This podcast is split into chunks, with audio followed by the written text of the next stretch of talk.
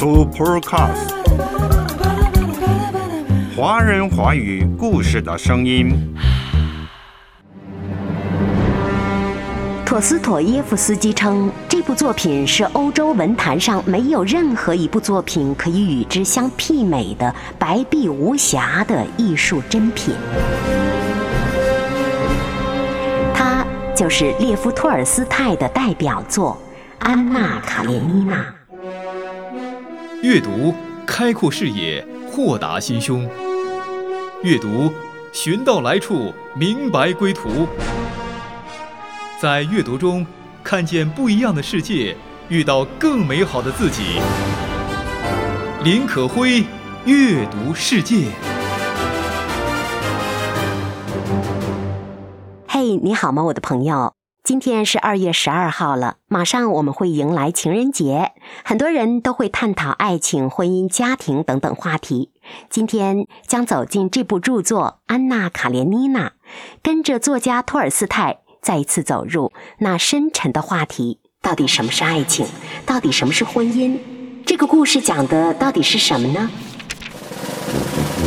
安娜·卡列尼娜，一个已婚女人，到莫斯科调节哥哥和嫂子的家庭不和，在莫斯科火车站邂逅了上流社会的贵族军官沃伦斯基，后来在舞会上再遇。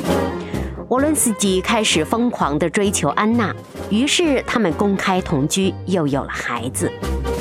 然而，安娜的丈夫卡列宁不同意离婚，安娜很痛苦。她和沃伦斯基的关系开始有了裂缝，不断的发生争吵，最后他投身火车轮下，自杀身亡。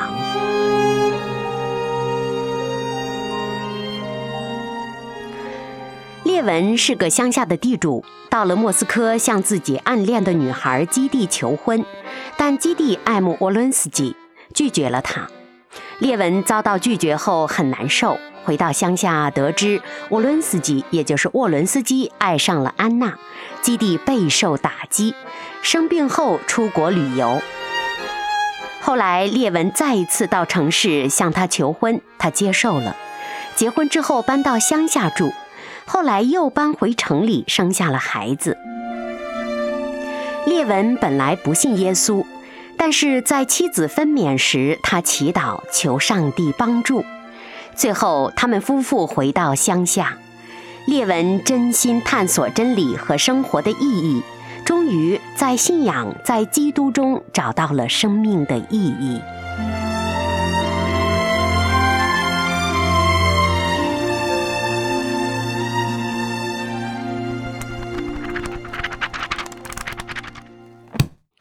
这就是俄国大师列夫·托尔斯泰的代表作《安娜·卡列尼娜》的故事梗概，相信很多朋友一点都不陌生，甚至看过几个版本的电影。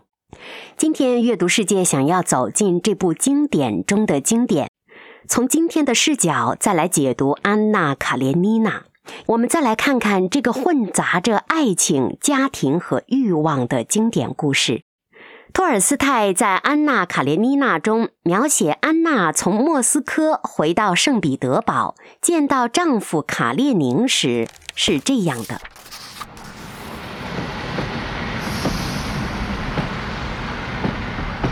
火车在圣彼得堡一停下来，她下了车，首先引起她注意的就是丈夫的脸。哎呀，我的天！她的耳朵怎么变成这个样子？安娜望着丈夫那冷冰冰的、一本正经的脸，特别是那对现在使她感到惊奇、撑住了圆礼帽边缘的大耳朵。安娜心里想：丈夫一看见她，就向她走过去，唇边浮起他那惯常的嘲笑。疲倦的大眼睛直瞪着妻子。当妻子遇见丈夫那执拗而疲倦的目光时，一阵不愉快的感觉揪住了她的心，仿佛她原来希望看见的不是这个样子。特别使她吃惊的是，当她遇见丈夫时所产生的那种对自己不满的感觉。这是一种由来已久的熟悉的感觉，一种对待丈夫关系上的虚情假意。她以前没有注意到这种感情，现在却十分明白而痛苦地意识到了。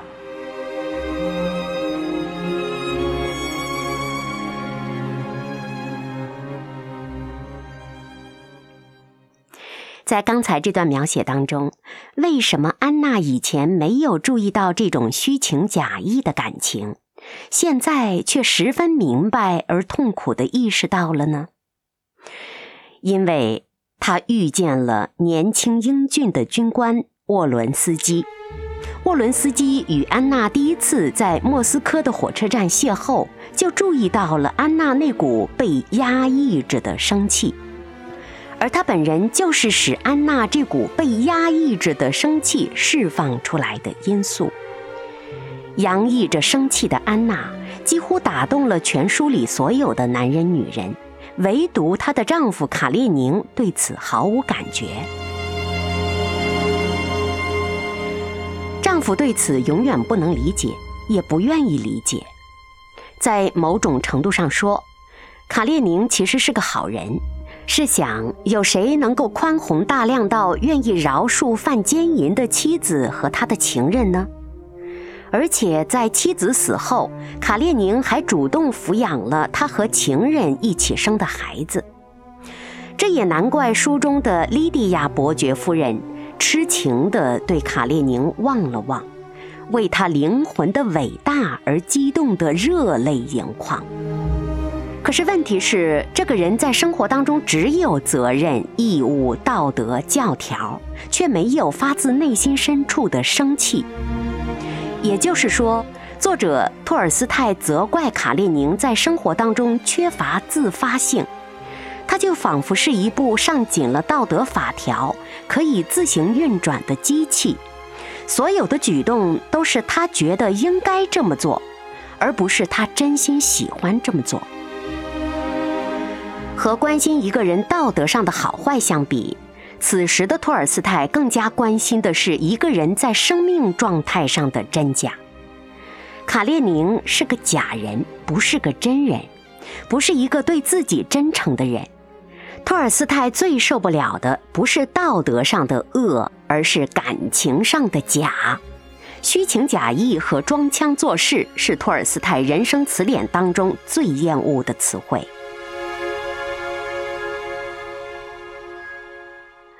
与其说托尔斯泰所写的是安娜和沃伦斯基的恋爱，不如说他写的是他们发乎本性的冲动。这种冲动之所以博得了托尔斯泰的同情，就在于它是自发的、真诚的，而不是虚假的、做作的。托尔斯泰是写人类各种自发性冲动的大师，他也是批判娇柔造作姿态的大师。对托尔斯泰来说，行善是最合乎良心的自发性的一种冲动，而人类文明是压抑自发性冲动的敌人。这是受到了卢梭的影响的。也正是在这种意义上，托尔斯泰又塑造了小说当中的另一个人物列文。列文是一个生动感人的人，一个真实自然的人物，几乎就是列夫·托尔斯泰自己的精神画像。列夫最大的特点恰好是卡列宁的反面。列夫是个真诚的人，他的妻子吉蒂最了解这一点。她在为丈夫不信教的问题担忧时，有过这样的思索。书中写道：“嗯，他不是教徒，但与其像施塔尔夫人或者我在国外想妄做的那种人，还不如让他永远像现在这样。”是的，至少他不会装腔作势。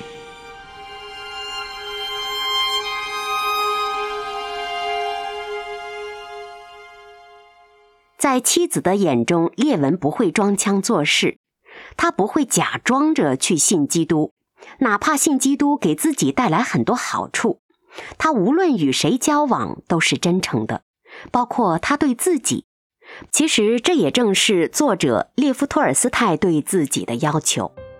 托尔斯泰曾经说过：“我对世界没有任何隐瞒。”在他八十岁生日时，瑞士工人协会拍来电报说：“别的作家是把他们的作品给了世界，您却把自己给了我们。”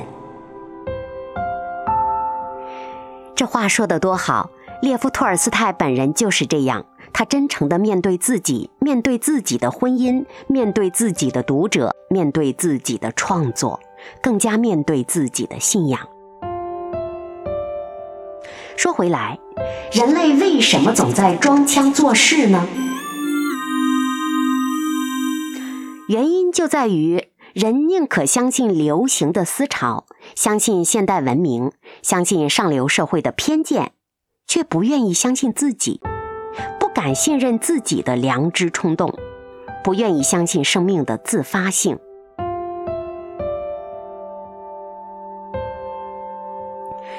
在这部小说当中，列夫·托尔斯泰这样塑造安娜的哥哥奥布朗斯基。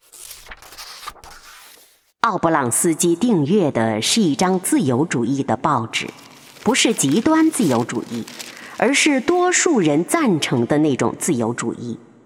说实话，他对科学、艺术、政治都不感兴趣。但却始终支援大多数人和他们的报纸对各种问题的观点，而且只有当大多数人改变观点时，他才改变观点。或者说的更确切些，不是他改变了观点，而是观点本身在他的头脑中不知不觉地起了变化。奥布朗斯基也是托尔斯泰讨厌的人物类型。和卡列宁一样，都是人类自发性的敌人。他们对自己所信奉的任何东西都不感兴趣，他们本身都不知道什么叫真诚。而列文和安娜才是一类人，他们是自发性的代表。这也就是为什么在小说当中，托尔斯泰要极力地写出列文是那么深刻地理解安娜，甚至赞赏她。除了智慧、文雅和美丽之外，他还具有诚实的美德。列文甚至被安娜迷住了，看他的时候，其实就是在观赏自己灵魂深处的波动，赏识着自己精神世界的风景。事实上，托尔斯泰塑造的这两个人，何尝不是在塑造自己呢？借助作品，托尔斯泰正在展示着一个无比真诚的自己。托尔斯泰本人是空前绝后的艺术大师。一九一零年，八十二岁高龄的托尔斯泰离家出走了，就是因为他觉得在生活当中他再也感觉不到真诚的爱情，真诚在他和妻子之间缺失了。家庭的温暖因为真诚的缺失而缺失，所以他必须离家出走。他要寻找真诚的自己，那个真我。离家出走后，他躲在了一节三等火车车厢里。当时他患有肺炎，最后他客死在了站长室当中。欢迎收听《阅读世界》。安娜的恋爱和列文的乡村生活。都是人类精神当中最伟大的自发性的风景。托尔斯泰交叉笔墨，分两条线索来写。事实上，精神实质呢是合一的。托尔斯泰曾经说过，小说的圆拱契合得使人察觉不出拱顶在什么地方。这座建筑物的连结不靠情节和人物之间的关系，而是靠内在的关联。所以说，这部小说当中，它虽然分两条线索来写，但是精神联系上还是合在一起的。安娜非常熟悉卡列宁那一套，她心里十分厌恶这个丈夫，因为丈夫的灵魂当中全部货色无非是沽名钓誉、飞黄腾达，至于高尚的思想、热心教育、笃信宗教。无非是被利用来往上爬的敲门砖。在安娜的眼中，丈夫虚伪无比。她在心里为自己偷情辩解说：“我是一个坏女人，一个堕落的女人，但我不爱撒谎，也不能容忍谎言。可他，卡列宁撒谎却是家常便饭。他明明知道这一切，明明看见这一切，还要撒谎。既然他能若无其事的撒谎，这人还能有什么感情呢？”如果他杀死我，杀死沃伦斯基，我倒还会尊敬他。可是不，他要的只是谎言和面子。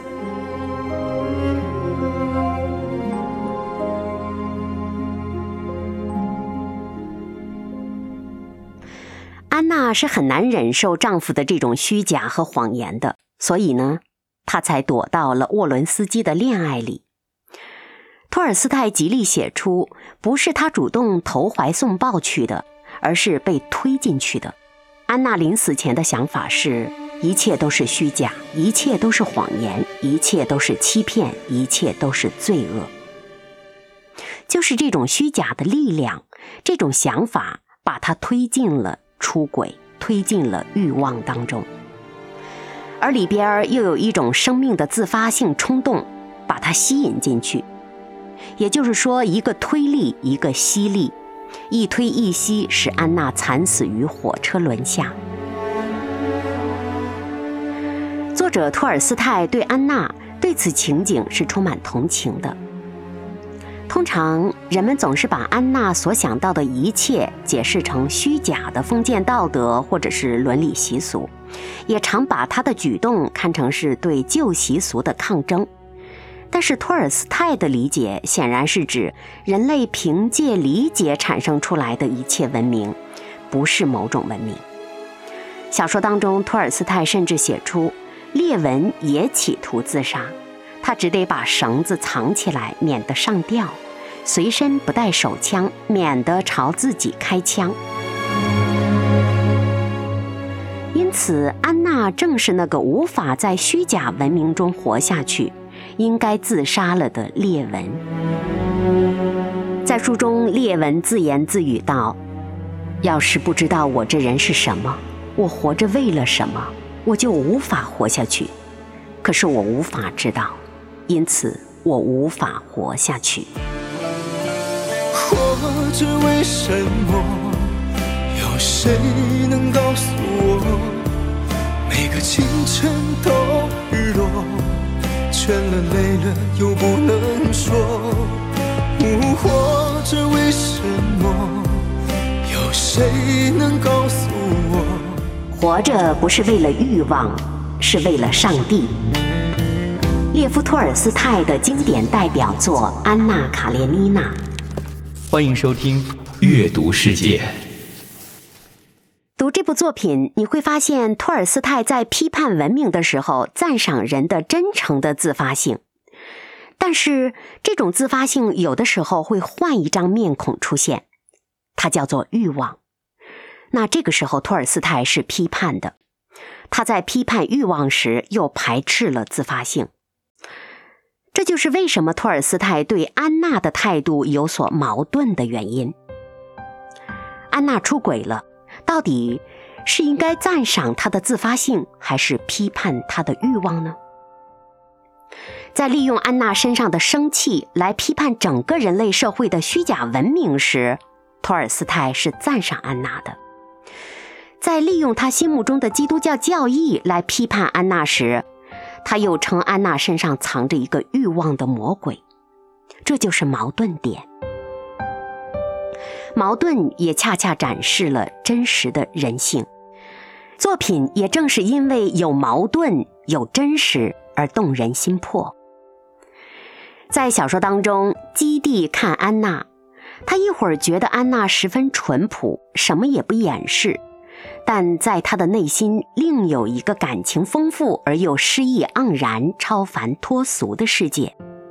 一会儿呢，他又觉得安娜身上有一种与众不同的、像魔鬼般媚人的东西。基地的眼光正折射了托尔斯泰的眼光。所以说，托尔斯泰把圣经当中的一句经文当作是安娜·卡列尼娜的扉页题词。托尔斯泰写道：“深渊在我，我必报应。”出自《罗马书》十二章十九节。当别人问他为什么用这样的经文题词呢？托尔斯泰说：“我选用这句经文题词，正如我曾经解释过的，只不过是表达一个思想，就是人们所做的坏事有其痛苦的结果。”这不是来自于人，而是来自于上帝。安娜·卡列尼娜就亲身体验到了这一点。这点证明了托尔斯泰创作的意图，确实有谴责安娜欲望的一面。人是不可以审判安娜的，但托尔斯泰借助上帝审判了她的出轨。在托尔斯泰看来，安娜的悲惨死亡正是一种神圣的报应，因为。他不是为上帝的旨意而活，而是为自己的欲望活着。安娜本该担当母亲的职责，可是她却成了可耻的情妇。托尔斯泰早在他死前就让安娜痛不欲生了。小说当中的列文苦苦思索人生的意义而不得。有一次，他听一个叫费多尔的农民说：“嘿。”天下各式各样的人都有，有人活着就是为了满足自己的欲望，譬如米酒哈就是为了填饱他的大肚子。可是普拉东是个规矩的老头，他活着是为了灵魂，他记得上帝。这个农民的一番话就像火花一样，在列文心里起了作用。把他心头里零星的模糊的思想汇合在了一起，他终于摆脱了怀疑，重新找到了儿时的信仰。他明白了，活着不是为了欲望，不是为了自己，是为了上帝。这就是活着的意义，也是人生的意义。所以，列文终于摆脱了自己所称的肮脏的色欲，走向了高贵的信仰。因而，他的内心就获得了来自上帝的平静和喜乐。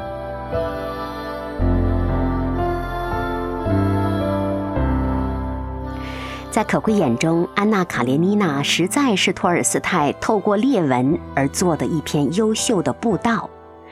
其实，托尔斯泰也通过安娜来布道了。通过安娜和列文，他写成了这部小说，写成了长长的、优秀的、经典的布道词。安娜的悲剧结局和列文的喜剧结局，正正形成了托尔斯泰的全部的福音，那就是为了上帝、为了善而活，一定会得到幸福；为了自己、为了欲望而活，一定会遭逢不幸。那些胆敢违抗这一原则的人，他们都让自己受到了惩罚。可会觉得？托尔斯泰在写《安娜·卡列尼娜》的时候，名字以安娜命名，但事实上，列文才是这部小说的主角，也是列文的精神自传。这部小说正是托尔斯泰借着列文来表达自己的精神自传。托尔斯泰是一位虔诚的基督徒，在他心中，善就是上帝。行善可以得到救赎，至少他借助列文来表达了这个意思。于是到了晚年，列文的故事顺理成章地变成了托尔斯泰的另一部巨著故事《复活》。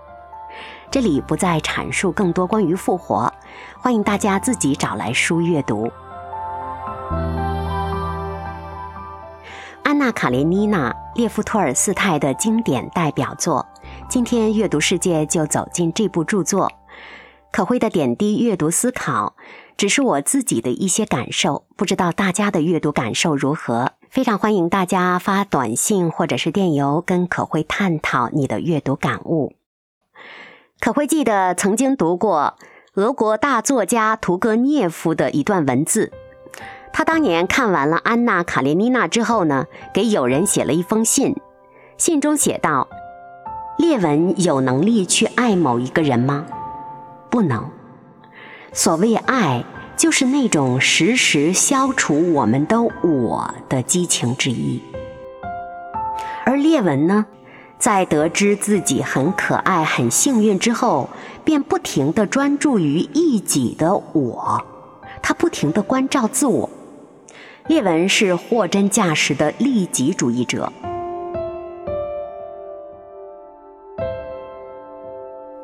夫这段话引发可辉的一些思考。原来，在列文的心底里也有一种欲望，这种欲望是用爱的形式表达出来的。但是，这种爱和圣经所讲的爱不太一样。至少，屠格涅夫认为，这种爱当中有太多的“我”字。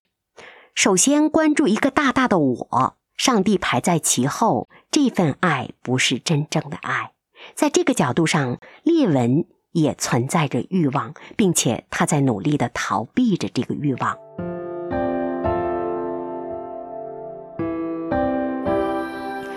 说回到作家托尔斯泰，他的一生都在拼命的去爱上什么人，拼命去爱抽象的人群。而无法爱年老色衰、为他怀孕了十六次的妻子。他的妻子索尼娅在一八九五年一月的日记当中这样形容托尔斯泰：他没有任何一点真实的热情，他的仁慈不是由心而生的，乃是由他的原则发生。在这二十年间，他从来没有给过他的妻子一点安息。从来没有给他的孩子一杯水，或是花五分钟在床边在我的劳苦之后给我一丝喘息的机会。也许这样的指责带有浓重的偏见，但这不正是托尔斯泰一生狂热追求的善行和完美吗？《安娜·卡列尼娜》当中几位主角身上完全都有作者本人的写照。狂热的压抑欲望本身算不算一种新的欲望呢？托尔斯泰的一生是矛盾的，但是矛盾之中，他依然坚持选择心头的真理和信仰。活着不是为了欲望，也不是为了自己，乃是为了上帝。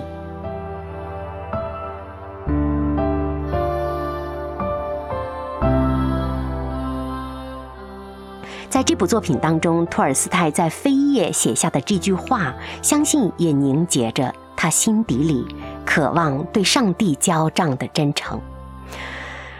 下周是世界著名的情人节了，这个时候大家难免要探讨爱情。那么，到底什么是爱情？爱情和婚姻之间有什么样的关系？在婚姻当中出轨了，爱情还在吗？欲望之中的爱还是真爱吗？等等，这些都是复杂的问题。不知道大家从这部作品当中能不能有新的领悟，或者是有不同的感受？欢迎大家来信跟可辉探讨。一千个人就有一千个哈姆雷特，所以不管你的读书感受是怎样的，都是最宝贵的阅读感悟。我是你的好朋友可辉，祝福你在新的一年中能够饱饱的品尝到来自上帝的爱。下期再会。上帝的爱真美好，恩典慈爱敞开心领受他爱的拥抱，他的爱是一生最珍贵的至宝。上帝的爱真奇妙，天涯海角永不动摇。上帝的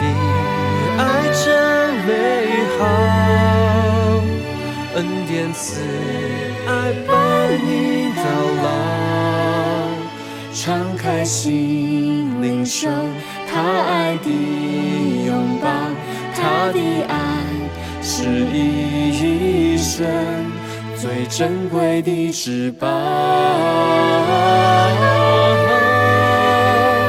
敞开心领受他爱的拥抱，他的爱是一生最珍贵的翅膀。